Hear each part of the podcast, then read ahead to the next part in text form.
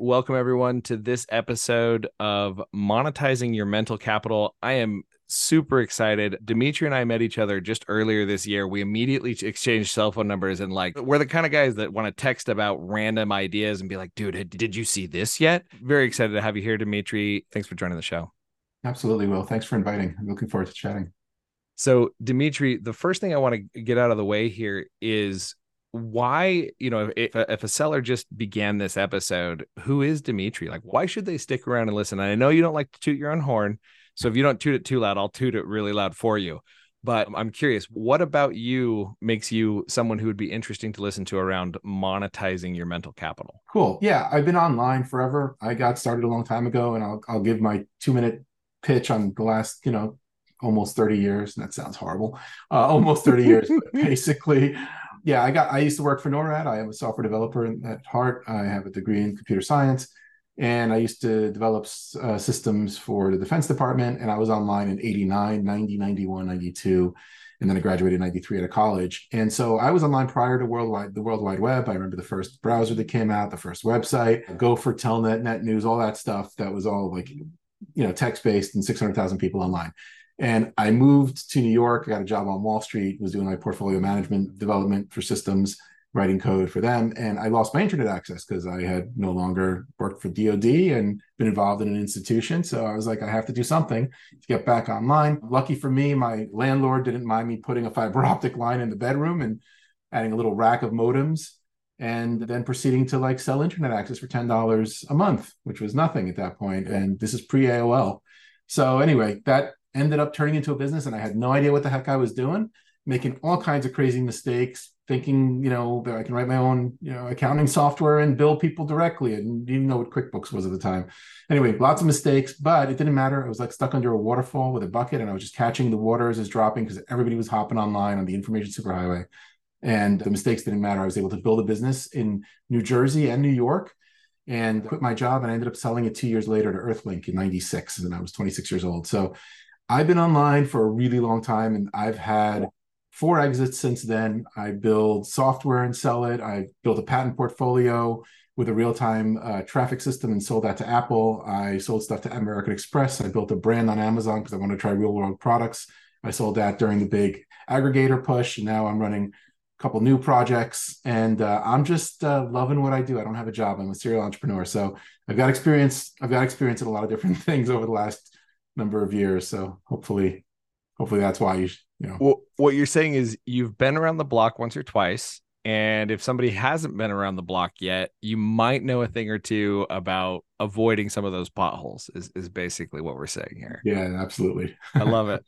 So tell me you, you, and you did a fantastic job of talking through your your entrepreneurial origin so to speak and I love you. You started working DoD and you were coding and you were on the internet before it was the internet, and you know out there uh, doing your thing. I, I want to dig into that very first opportunity that you, and in my opinion, you monetized some knowledge right there, because you basically you knew what the internet was before a lot of people did, and you lost internet access, and you were like, "Well, crap, I gotta, I gotta figure this out." I mean, and, and had you not used the internet before, you wouldn't have known to go look for it, right? Yeah, absolutely. That's a really good point. I never really thought of it that way, but you're right. I, you know, imagine somebody tomorrow says, "Hey, your or your internet gets shut off. You've made all these relationships with people, and you've learned how to use those tools to make your life easier to manage and entertaining and all that." I mean, that all existed just in a different form when I was on the internet for you know three or four years and there was only 600,000 people at the time. So absolutely, you lose it and you realize that was something that you uh, you just have to figure out how to get access to. And lucky for me, I was in computer science. I used to run a bulletin board system as a kid. I don't know if I'm now super dating myself, but I had my little Commodore computer and a little modem connected to it, and people would dial into the BBS. And so I had a little bit of experience before even college on how to like set up a sort of like dial into my network. Okay, wait, hold on. What tell me what was that? You, you a bulletin board? No we, we need to go back there. What yeah. what is a bulletin board system? So i yeah i started a long long long time ago on computers because i was just geeky and you know i think it was like sixth grade or something. So anyway I, again dating completely dating myself. I got a commodore 64 and i used to run like a well without getting into any trouble i used to run like a software exchange let's call it and um, I put, I put a... a software exchange. Hmm, this smells like Napster. Okay, no so... idea what we're talking about, but yeah, I um yeah, so I ran a system where people could use their modems on their computers and dial my phone number into my computer and communicate with each other and exchange software and things like that and you know yeah so sixth grade is that what you said yeah, sixth yeah. grade sixth, sixth, grade yeah okay so um, that's I love you know without getting into trouble it was a software exchange. That's amazing. So okay.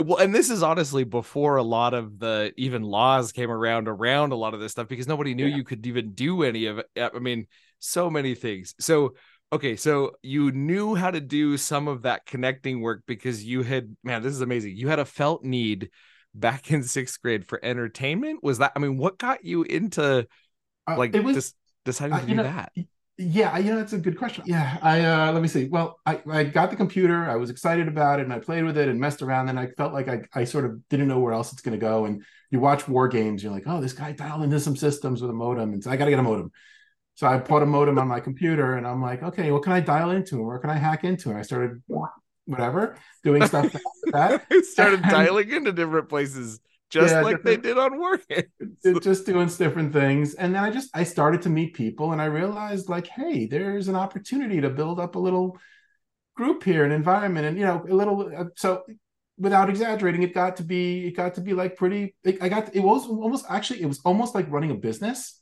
because yeah. I would be I had people that were like they weren't getting paid, but they were working working. They were like working with me to uh, collect stuff, uh, software, and then I would mail it overseas, and then I would import it, and I'd be the first one to have it, and we put our like our screens on it, and anyway, I, I ran this little group, and yeah. Uh, we ended up yeah we ended up getting you know decent sized and whatever i got a lot of experience managing yeah you did people. yeah you did and yeah, it was cool. It was a lot of fun. It just became like this this crazy sort of like how many know, how many how big did the group get? I mean we were at one point we were almost the second largest they're called they're crack we were cracking software if you know what if you know okay okay we the like, second yeah. largest in the world.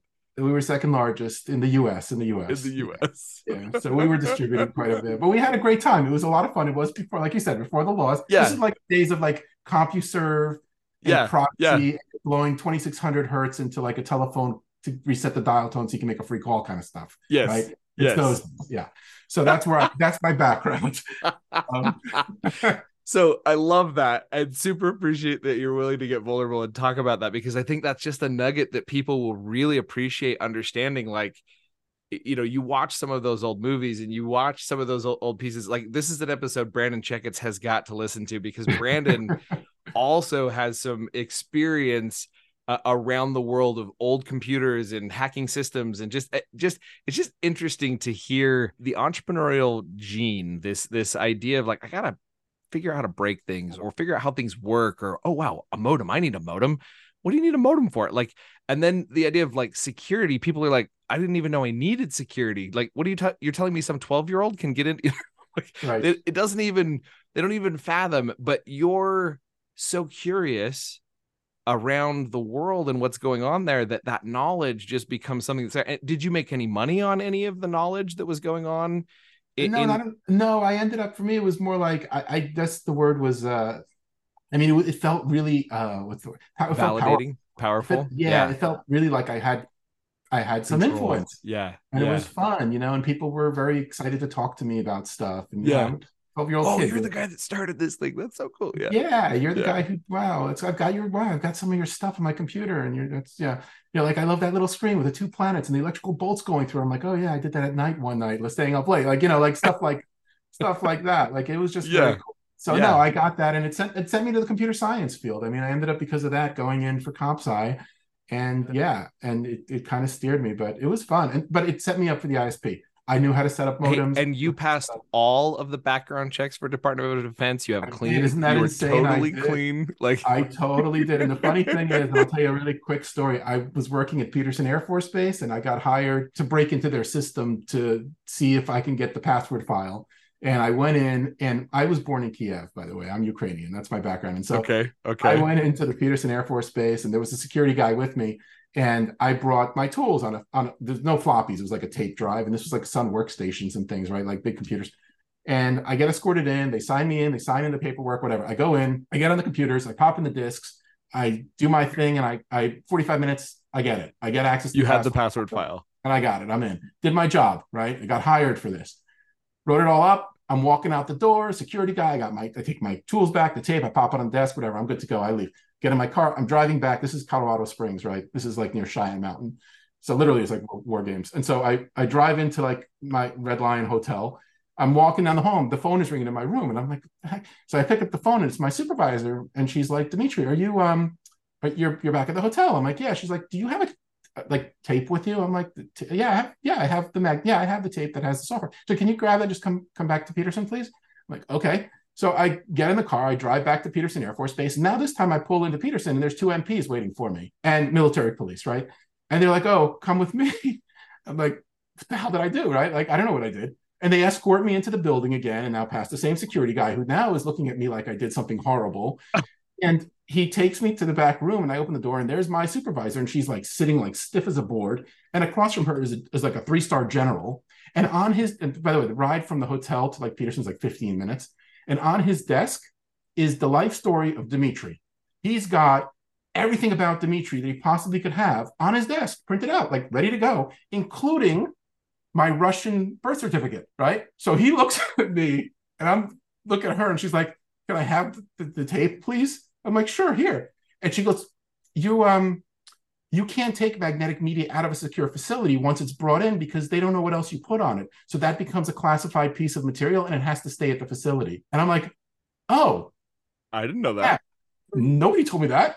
And the security guy that was with me was supposed to watch out for me as a student because I was a student to ensure that I don't do something stupid like this, right? Anyway, I got a black X. If you get three, you can't work for the government. But um, yeah, the expression on his face with my Russian birth certificate, and it was anyway. Twenty minutes later, they're like, "Okay, he's not a spy." But uh, that was oh my uh, gosh, that was that, a, that was an experience for sure. So Dimitri, someday there's going to be a movie that that literally sounds like a scene from a movie. Um, could, could you come back to Peterson, please? And then like you walk in, I I just I can see the camera, you know, panning over to the three star general and him just looking at you like, and then you know, and then the pan down to the the Russian birth certificate, and then the look on your face when you realize why he's looking yeah. at you that way, and you're like, yeah, that was oh, it was oh, scary. Yeah, it was scary for sure. But uh, wow. That was okay, experience. well, you passed all of that. You're in. Okay, so you all of this knowledge has brought you to computer science and now you you did the job at, at the DoD and were you still doing no you weren't doing the job at the DoD because that's how you lost your internet right correct yeah I'm an only child my parents I'm, from New, New Jersey New York and they're just like why are you still in Boston you graduated you should come down to New Jersey and you should like you know get a job on Wall Street or whatever yeah and I was playing in a band and I was like, I didn't want to leave Boston but whatever okay let me let me let me go take an interview with somebody and so Christmas Eve I get three interviews in New York. That should have told me how insane they are on Wall Street anyway. Who's interviewing yeah. at six o'clock at night on Christmas Eve? But well, okay. I go in for three interviews and I get a job offer on the spot. And they gave me a job offer and it was like 50% more money. It was Whoa. a lot more money. Like, yeah, okay, was, yeah, I need to move money. Well, and when I went home, my mom's like, "So how'd it go?" I'm like, "She gave me a job offer." She's like, "Oh, how much?" And then I told her, she's like, "Oh, good. When are you moving?" Meanwhile, New York is so much more expensive than Boston, so it's all really the same. But you know, yeah. figure that out. Yeah, and yeah. And then I picked up, and a month later, I was like, I was back home working for a company on Wall Street, and and then realizing, oh, damn it, I didn't think this through. I need to get back I need, online. I need internet. I need internet again. So yeah. okay, so and I love that. One of the things that we've found is kind of a pattern in these episodes as we've been looking at it is generally speaking the monetization of knowledge starts with a stubbed toe as as Chad Rubin said. He's like it's a hmm. stubbed toe and, and he was quoting I wrote down I wrote down his name George Peterson, I think. And he, you know, a problem is just an opportunity for adventures is the way that he described it. So your stubbed toe in this scenario was oh man, I'm no longer connected Right, right. Yeah, exactly. Exactly. And I have to find a solution. And uh, lucky for me, I, I had the background to do it. You know, I didn't, again, I didn't expect it to become a business. I really didn't. One mess after another. Uh, my roommate had moved down with me because he's like, oh, you got more money. I'm moving with you. And so he, he, we started it together. He, he was like, okay, well, let's go and do this. And yeah, it was quite the, uh, internet yeah, service. It was quite provider. the realization. Yeah, it was quite the realization that I, I had to do something. And then, and then when it started to grow, it was really wild because we added like 50 customers in the first three months. And I was like, okay, it's sort of like it's not it's nothing. It's 50 customers, but it sort of subsidizes the cost a little bit of the fiber optics. Yeah. And then it went to like 100 customers after six. And I was like, oh, okay. And then it went to 200 customers. And then it went to four, like, it was exponential. And I didn't realize what was going on because we were, you know, it was just, it was slow well, growth. For you, it was slow. I mean, that's actually super interesting because, you know, 50 to 100 to 200, like, it, it's it is an exponential curve, but and you think about the number of people, that's not that exciting right. until you probably start getting into the you know the next higher tiers. Yeah, exactly. And so we started to grow, and I realized okay, now we have 32 phone lines in the bedroom, and the, the landlord's not going to give us any more. And we started looking for space, and I got I fell into a lucky space. We were in like Jersey City, and uh, the, I walked into a real estate agent. The guy's like, he heard me say what I'm looking for. I was like, I need a space that I can put a bunch of phone lines in, and his jaw dropped. And he looked at me and went, I have the perfect space for you. And he took me to this like building and it was in the basement and it was disgusting. It was disgusting. It was like so nasty, but it used to be an old beeper company. And if you don't know what beepers are, I mean, you probably know what beepers oh, are. yeah, I know what a beeper is. Yeah, it was a beeper company and it was pre-wired with 200 phone lines. And I was Holy like, "Holy crap!" I was like, "Take God, take yes, yes, please me. put me in you here." Know? Yeah, ugly, no problem. We're good to go. And we ended up like yeah, we ended up on on that, and that was the beginning. Begin, it was the beginning of it, and then we opened a place in the city in New York, and we just yeah. kind of went making lots of mistakes, man, along the way. I bet. I bet. So, I mean, and th- those mistakes are actually that opportunity for adventure and growth. And like that's those are the stub toes that give you additional knowledge. And if we were to go pick this apart, this spider web, I bet there's all sorts of mistakes that you made in there that helped you get to the places where you were in these other entrepreneurial journeys that kind of helped you guide, okay, this is how I'm going to go there, or this is the idea I'm going to build here, or look at those different pieces. I, I have a feeling we could go dig way deep into that. Yeah you could you could totally do that. But uh yes yes absolutely. I one of the things that you got to tell you like i only learn from making mistakes. I mean i make mistakes all the time. I still make them today. The key is not to make the same mistake twice. And think about the mm. mistake right and figure out like what did i do wrong and what should i have done better and also really important is to recognize that a mistake comes in different forms but it's the same mistake Mm. So don't get caught off guard a second time because you didn't recognize the fact that it really is exactly the same mistake. It's just presenting itself a little bit differently.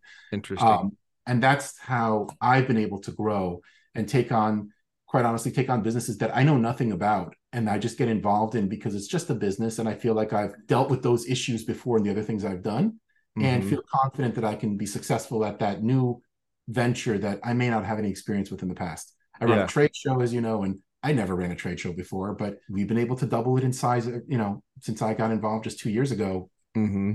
consistently growing it just by being conscious. Yeah. Focus, focus on those mistakes and, and, and understand, okay, what's the subconscious part of this mistake? What, how is it the same as all the others? And how can we eliminate it to, to really grow? I love that. I love yeah. that. So after you monetize the knowledge of connecting because i love that you gained this knowledge back as a sixth grader running you know a syndicate um, and that's the knowledge you monetized in creating this isp or you know what was before an isp then after that what did you what was the next what was the next journey you you mentioned it in the origin as you described it but what was the next thing that you you did yeah you so so yeah, sold it. So sold the ISP to Earthlink, and then I realized, well, I'm, I'm a young guy, and we are on this verge of, you know, 96 now, and on the internet, mm-hmm. still very early. And what can I do? And I'm like, well, we're developers, so I can create, you know, a web development company and the web development company back then is not what it is today. Web development back then was a glorified yellow page advertisement. There's no yep. database connections. There's not like it's just big yep. static pages and got to look beautiful. And my competition was companies like Saatchi and Saatchi, which are ad agencies, right? Mm-hmm. And they've got like these crazy graphic people, and like that was my competition. But what I realized was like, I know technology is going to get better. Yeah, HTML doesn't support certain things at that time, but that's not the point. I know PHP, I know something's coming, something's coming, whatever that is, Perl, right, came first, whatever. That's going to allow me to actually create some functionality with these web pages and make it a front end to an interface. Mm. And I'm just going to wait it out. And it won't take that long. And it didn't, maybe six months, a year. And I was able then, we went to the first Internet World show at the Javits with Meckler Media in 97. Mm-hmm. We got a mm-hmm. booth. It cost like, I don't know, seven grand or eight grand. It was reasonable, it was real money and we had to build a booth and all that. And I ended up grabbing like Merck and Ortho and Scientific American, the Associated Press, and Stock Exchange, and all of the, Alec Baldwin, Judy Collins, like oh all these God. people would come to our booth. We were like one of two developers, and they're all pitching like beautiful pages. I'm like, check this out. You can like log in and like bring up some data. And like they're like, you know, how much is this? And so I was able to build a web development company called Digital Ink, INK, which which grew nicely. And then I realized something else about agencies that I didn't like, and that was, you know, it was you're constantly out there finding new business, and I missed that repetitive monthly income from the ISP. Yeah. So yeah. So I was like, what am I going to do here? I have to fix this, and I was like, oh, they need to host their websites.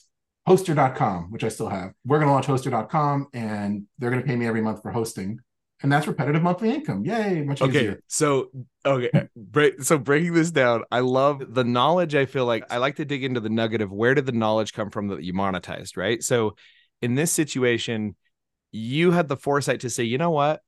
Okay, this and Chad was mentioning this earlier today. We, we, we you both just happened to be recorded on the same day. So he said, look for suppositions people are making that are in error, meaning the status quo or the way the world thinks about this. And for him that's what he he founded Profasee on this idea that you know you don't change your price on amazon. It, you know it's something that you keep static. That status quo he was like i'm going to challenge that. Because as a seller that was something he was trying to do. And i think that the thing you challenged is it doesn't matter how beautiful they are there's going to be a way that there is something more you know static web pages are the best or static web pages are all there is. Like this is the idea that you challenged and you began to look for an alternate.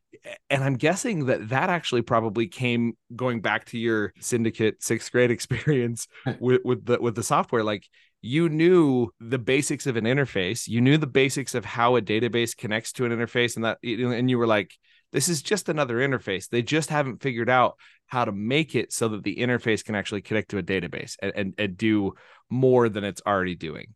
Eh, that was essentially the, exactly. the, the idea that's exactly it. That's what gave us the advantage. Yeah, absolutely. That's exactly what gave the advantage. And you know, that was funny. We pitched. I pitched the stock exchange. I was really quick story. I, I got. We did a, a, job for a company called boy. What was it called? Well, whatever. Subsidiary of the stock exchange, and we did a good job. SIAC, Security Industry Automation Corporation, and they brought us in. And I walk into this room, and the stock exchange, the very top floor, is like a really long table it hit, sits 70 or 80 it's all granite it's exactly what you would expect it's like a massive room and big hall and I'm sitting there and and everybody's seat is labeled. And so there's Dell, there's Gateway, there's like all these massive, massive companies, and there's little tiny digital ink, right? We're like 40 people, right? Little little company. And the woman that's running this thing rolls in this cart, and on the cart is an old CRT television with a VCR tape.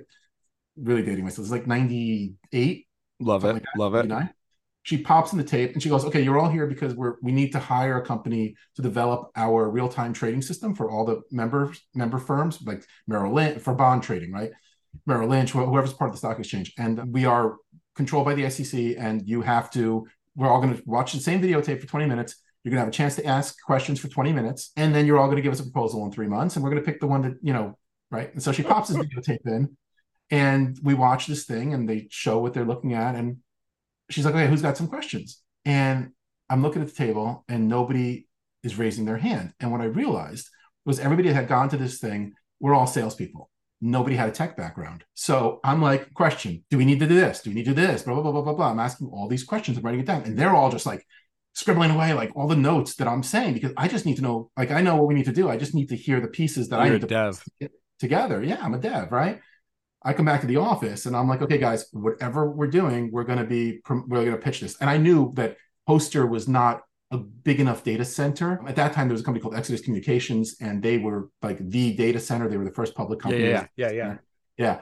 And they were run by like an ex IBM or something. Anyway, uh-huh. we put our facilities in there, and I called them, and I'm like, hey, like I've got to deal with this potentially to pitch the stock exchange. We need hosting and we need development. We'll do development. You guys can absolutely handle the hosting. You need to help me with the hosting side of this proposal. They're like, no problem. Here, we did this one for Ford. And they gave me this like 50 page document they did for Ford.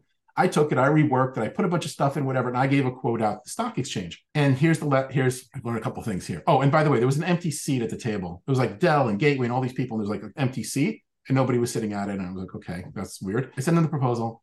And this is the hardest thing. It took me a very long time to overcome this about myself. I immediately want to pick up the phone and call them and be like, hey, how's it going? Like, did you get my proposal? Like, what do you think? Right? Like you just it's human nature. You want to know. But I learned that that up until that point, I already learned you cannot seem over eager to get business, even if it's the New York Stock Exchange. And you cannot, you have to play by their timeline. And so for three weeks, I'm sitting there and I'm just like, you know, we're doing other things, but like I can't help. This this will make the business, right?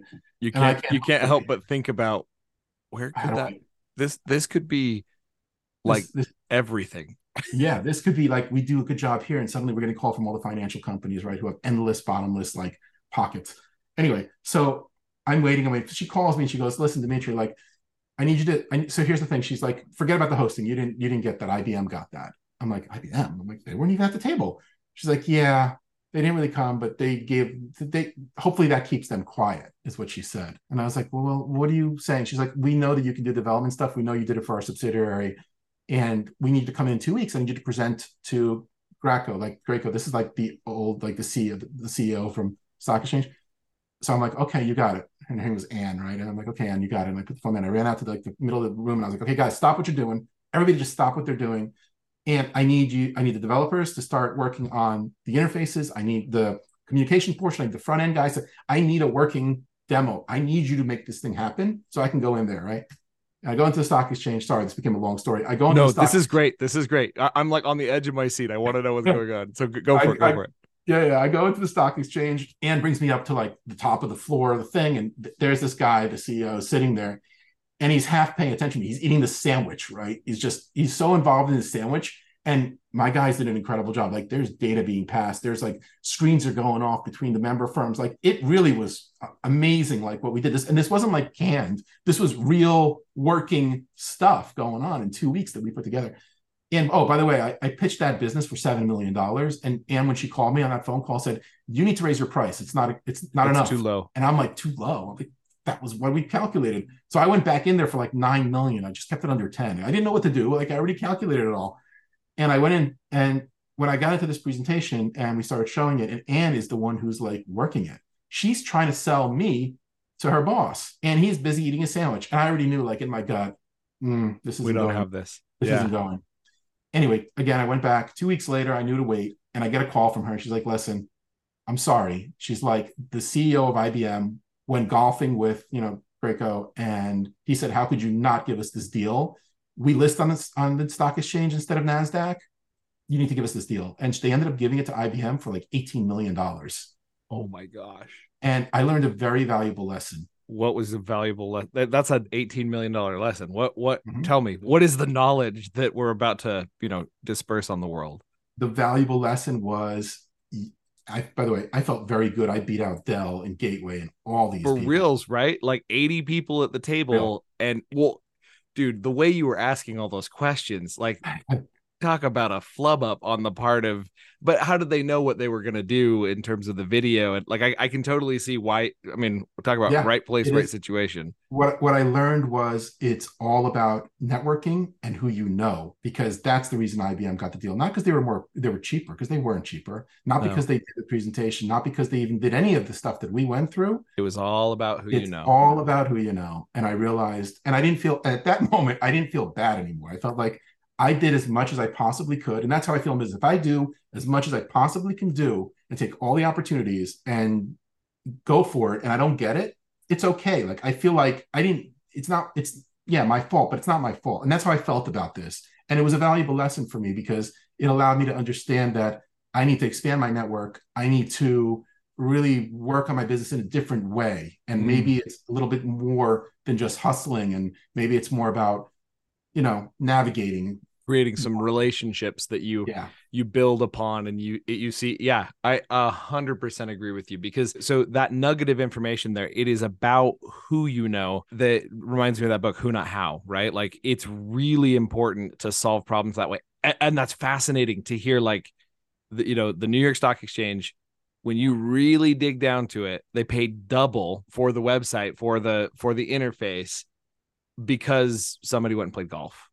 Um, yeah. so so like uh, that's a nine million dollar golf like, but but if you think about it, really, the relationship that they had, and, and the the relationship enough to go golf and to go talk through it and to be someone that you can trust and, and, look at that you and i have talked about that right you're you're working on data right now inside jungle ace and we've talked about how the relationship is very valuable and so even though you've got a partner now we're going to look at that again in the future as we're ready for that. It just that ability to trust and dig in and look that way so valuable so yeah, absolutely. valuable. absolutely. Okay so what major roadblocks did you see across this journey that you would say were like oof man that was rough and, and one of them you just you just mentioned one of them it's who do you know? Your network yeah. wasn't strong enough. Any other roadblocks that you could think of? I mean i consistently hit the same roadblock no matter what i'm doing and that roadblock is always how do you make people aware of your offer it, I don't find it too hard to stand out from the competition and make a better product. That part I, I feel super confident about, whether it's mm. a SaaS or, you know, because you have time to prep before you come out to market. So you can identify mm. all the opportunities and all the things that you can do to make yours better.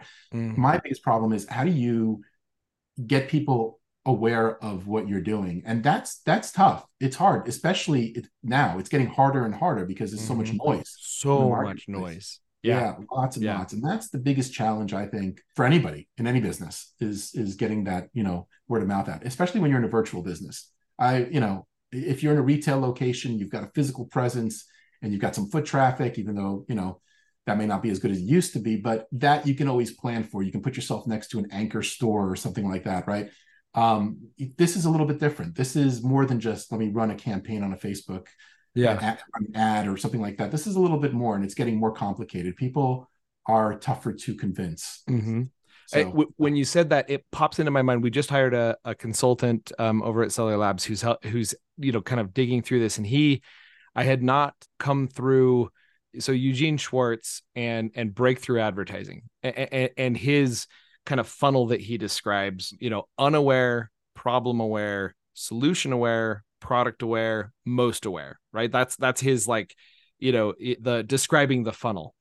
And yeah. it stuck with me so hard eh, when you describe like how do I help people understand the problem I solve? Man, it is so crazy how often I'll get into something and I'm ahead of the curve. So I founded data automation in 2017. And in 2017, I called it an automation consultancy. And we were Zapier experts. We were just going to automate stuff for other businesses. And we were running around and shouting from the rooftops and telling everybody about this data that we could transfer from system to system. And it was so hard to, they were like, what are you even talking about? AP what? API? Like they did there, it just was so early in the game for what was there people didn't understand like that what was even going on. And now with ai people are just starting to recognize oh automation. Like it's so crazy because because it's going to take the same thing's going to happen.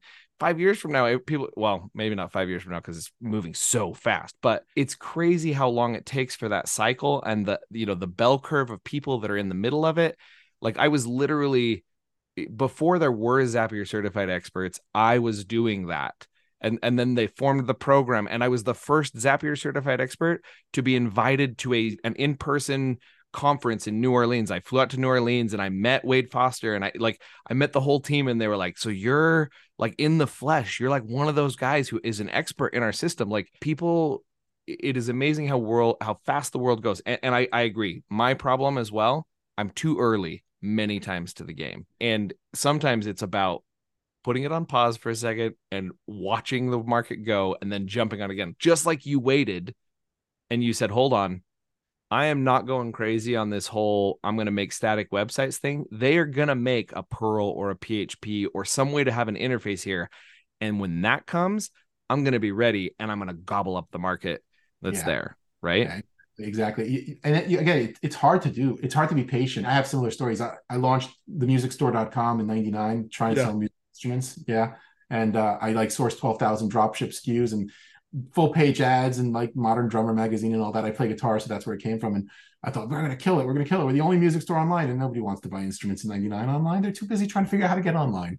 Yes. And 2003, like Musician's Friend blows up and Guitar Center. And I'm like, yeah, too early to market. And it's hard. It's hard to like so hold painful. yourself back, right? Because you know, you know, so like painful. I, I, recently did that with blockchain because I was like, I was just, I'm going to hold it. I can't find a use case for blockchain, and that's heck. I just, I, I came, I kept coming up with ideas and things I thought were good, and I, you shouldn't be inventing a solution to a problem that doesn't exist. Yep. Yep. Right. But And- you should be familiar enough with so like there's nothing wrong with getting in and really so so there's another hack I, I would throw out to everybody who's listening. When you find new technology, when you find new forefronts, when you find like AI right now, it's solving a lot of problems. But the real power is you getting inside it and understanding its inner workings so that you can watch the market for the right moment to to strike, right? It's not about like like you said with blockchain like there's nothing wrong with you understanding the inner workings of it because then you're ready to actually spot that misconception in the market you know and going and I, i'm going to go back to it like 10 times in that you know you'll see in the episode we'll reference it a few more times but the static web page thing right? Like how many of these market leaders quote unquote were just completely ignoring the op- the ability to do that? And it was because they were fat and happy in their own world uh, and taking all the money that was going in there and they didn't realize the emerging technology that was coming because they didn't need to. They, they weren't they weren't focused on what was there. So dabble in what's new figure out where to go into that push out see where it goes Yeah, Definitely. Definitely. That's that's very good advice. okay so any other ideas or hacks that you use to overcome some of these challenges what did you i mean the problem aware solution aware product aware what have you done to get around having a solution that nobody seems to care about or nobody seems to know about Yeah. I mean, you know, depending upon what the solution is or the product is, will determine what you need to do to try and overcome this issue. And with SaaS, the approach now for me has been partnerships and working with people that already have my audience and working up relationships with them and doing some cross promotions and going to the trade shows and promoting, you know, getting in front of the audience is the key and being able to identify the audience and where they're hanging around Mm. is really the goal and then getting your you know getting your five seconds up in front of them Mm. and hopefully solving the problem that they actually have. That's been my go-to. That's been the way to do it. Because i and follow it up with you know with traditional i'll call i'm calling it traditional advertising now with like facebook and and google and all that the Yeah. the traditional the uh new traditional advertising the now traditional advertising of facebook that's hilarious Yeah, exactly, exactly. But that's been the most successful method. I mean, word of mouth is super, super important. And Yeah, I think yeah. at the end of the day, you have to have a really good product and it has to be Mhm. something people understand and can talk to others about. And it saves them Mm-hmm. time and ultimately money because it saves them time and they realize they can't live without it. And then you're good to go. You just have to get in front of enough faces to start talking about it and it'll get legs on its own. Interesting so have you read clayton christensen jobs to be done framework i can't remember i think it's competing against luck i think is the name of the book I, i'm probably totally slaughtering the name anyway clayton christensen if you google clayton christensen jobs to be done what you just described is how he describes the idea of identifying the need someone has and then picking it apart. And I'm just going to share a quick anecdote from it because it's so powerful and, and you haven't connected with it yet. So you'll really like this. You'll be Googling it after this. Cool. He got hired as a consultant for uh, McDonald's, and McDonald's was trying to figure out how to sell more milkshakes.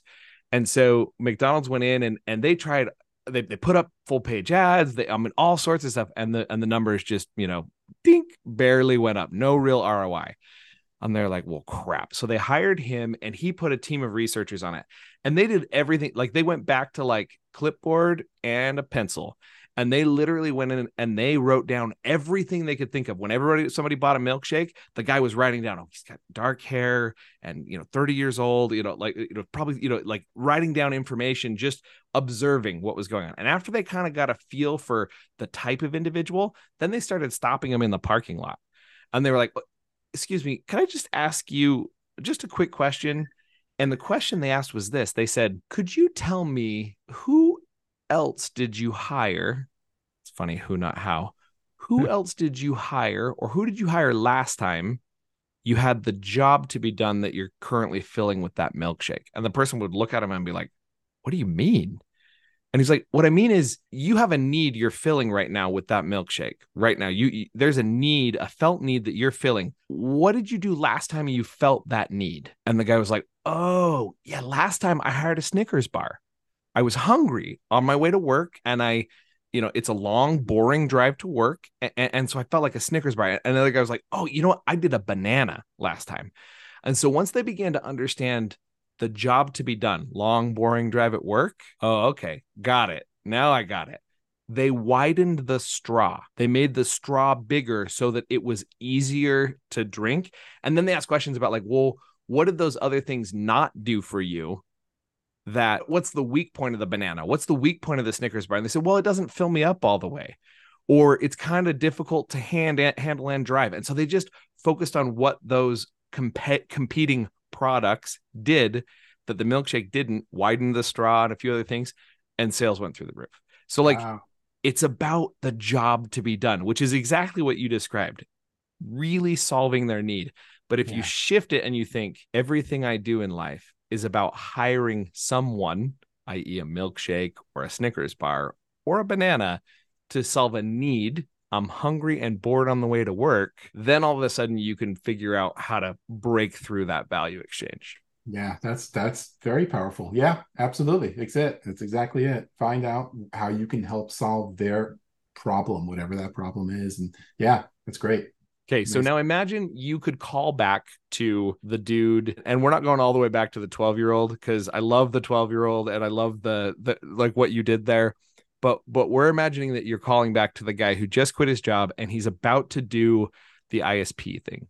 So we're, we're calling back to that guy just before you start to, you know, the you, you and you already mentioned one thing. I didn't realize it was exponential. So maybe that's a piece of advice you'd give him. But if you mm. could pick up your phone and you saw Dimitri at 22, I think you said it was. Yeah, 22, 23. Uh-huh. So so you pick up your cell phone and it literally the, the contact says Dimitri at 22 years old. What would you call him and tell him? I think in in general, my le- learned behavior that took time, which I didn't know back then, was that I have to be confident in my gut. And I have to be confident in what my gut tells me and not be afraid to move forward with that decision and not ignore it. In my gut.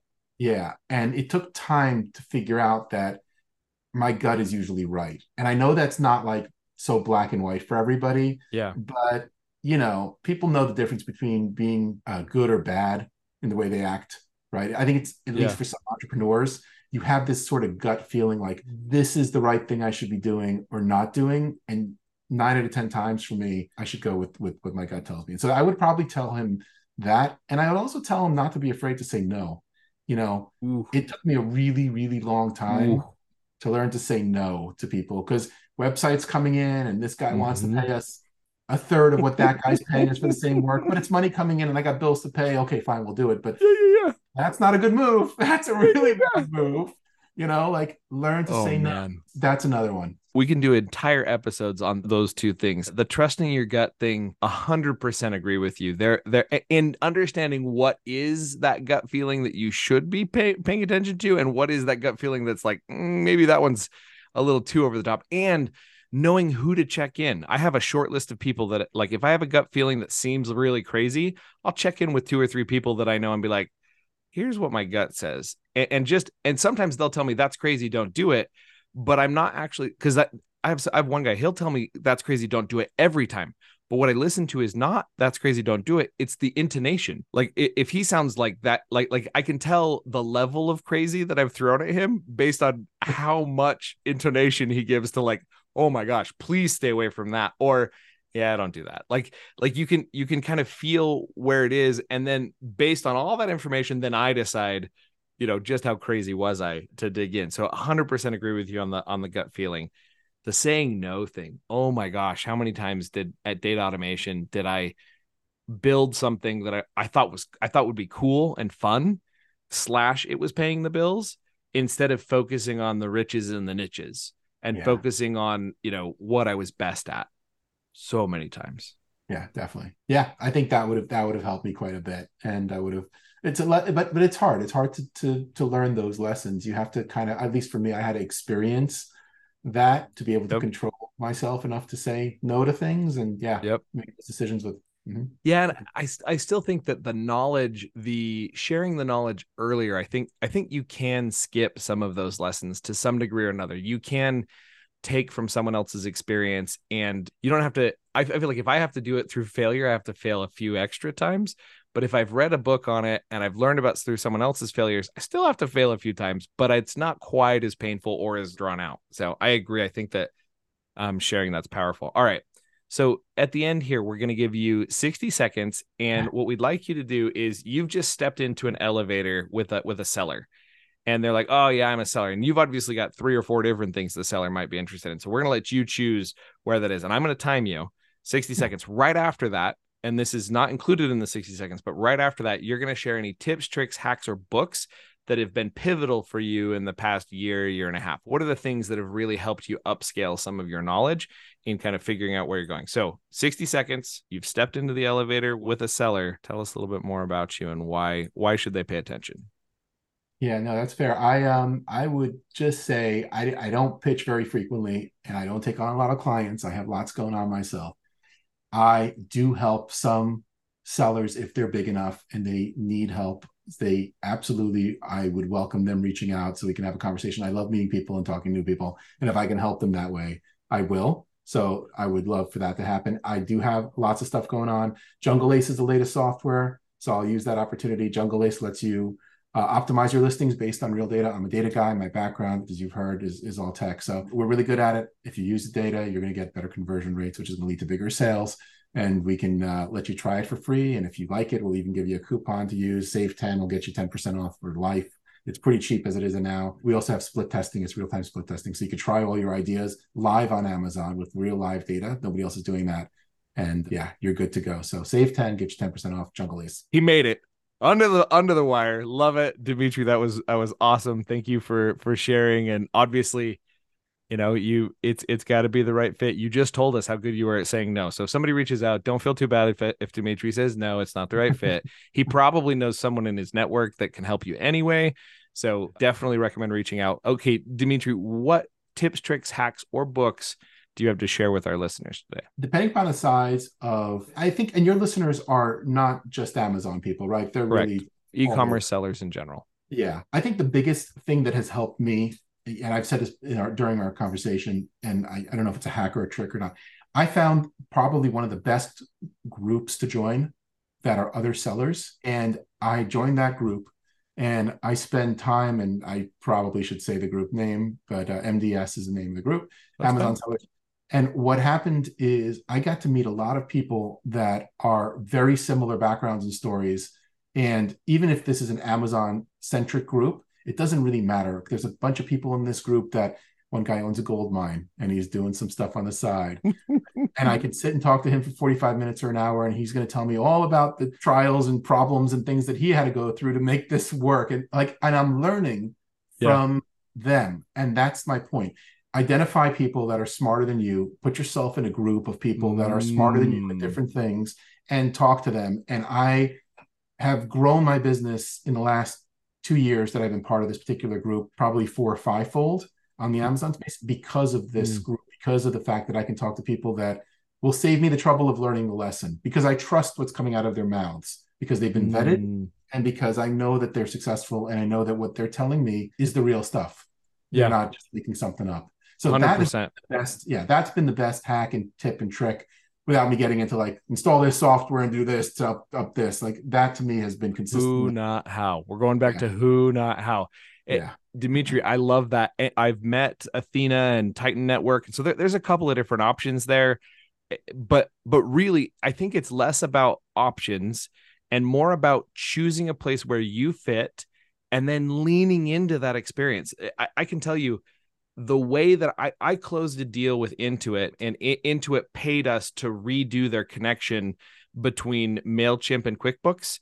And then they ended, never ended up using it. Long story. But mm. they paid us over a hundred thousand dollars to do that. And the way that I got in the door was just the tech evangelist guy who who happened to know and we had a, a, unique specialized set of skills but it was all about who i knew right? And, and the impression i left with him and i didn't brush him off as somebody who didn't know anything whatever. His recommendation is what got us through the door and then we climbed the ranks till we got that signed and, and moved it through. It's all about that network. It's all about that connection. 100% Absolutely. 100% Dimitri, cannot uh, thank you enough for your time today. Uh, that wraps it up for our episode of monetizing your mental capital. But before we go, what? How can people get in touch with you? What's the best way to get in touch? the best way to get in touch is I'll give you my email. It's super easy to remember if you put my name on this episode. And just, so it's Dimitri, D I M I T R I, at Vorona, V O R O N A dot com. My name is Dimitri Vorona, Dimitri at Vorona dot com. That's a V O. Beautiful. Love it, guys. Appreciate your time today. And uh, again, thank you for all the nuggets. We'll stop it there. Perfect.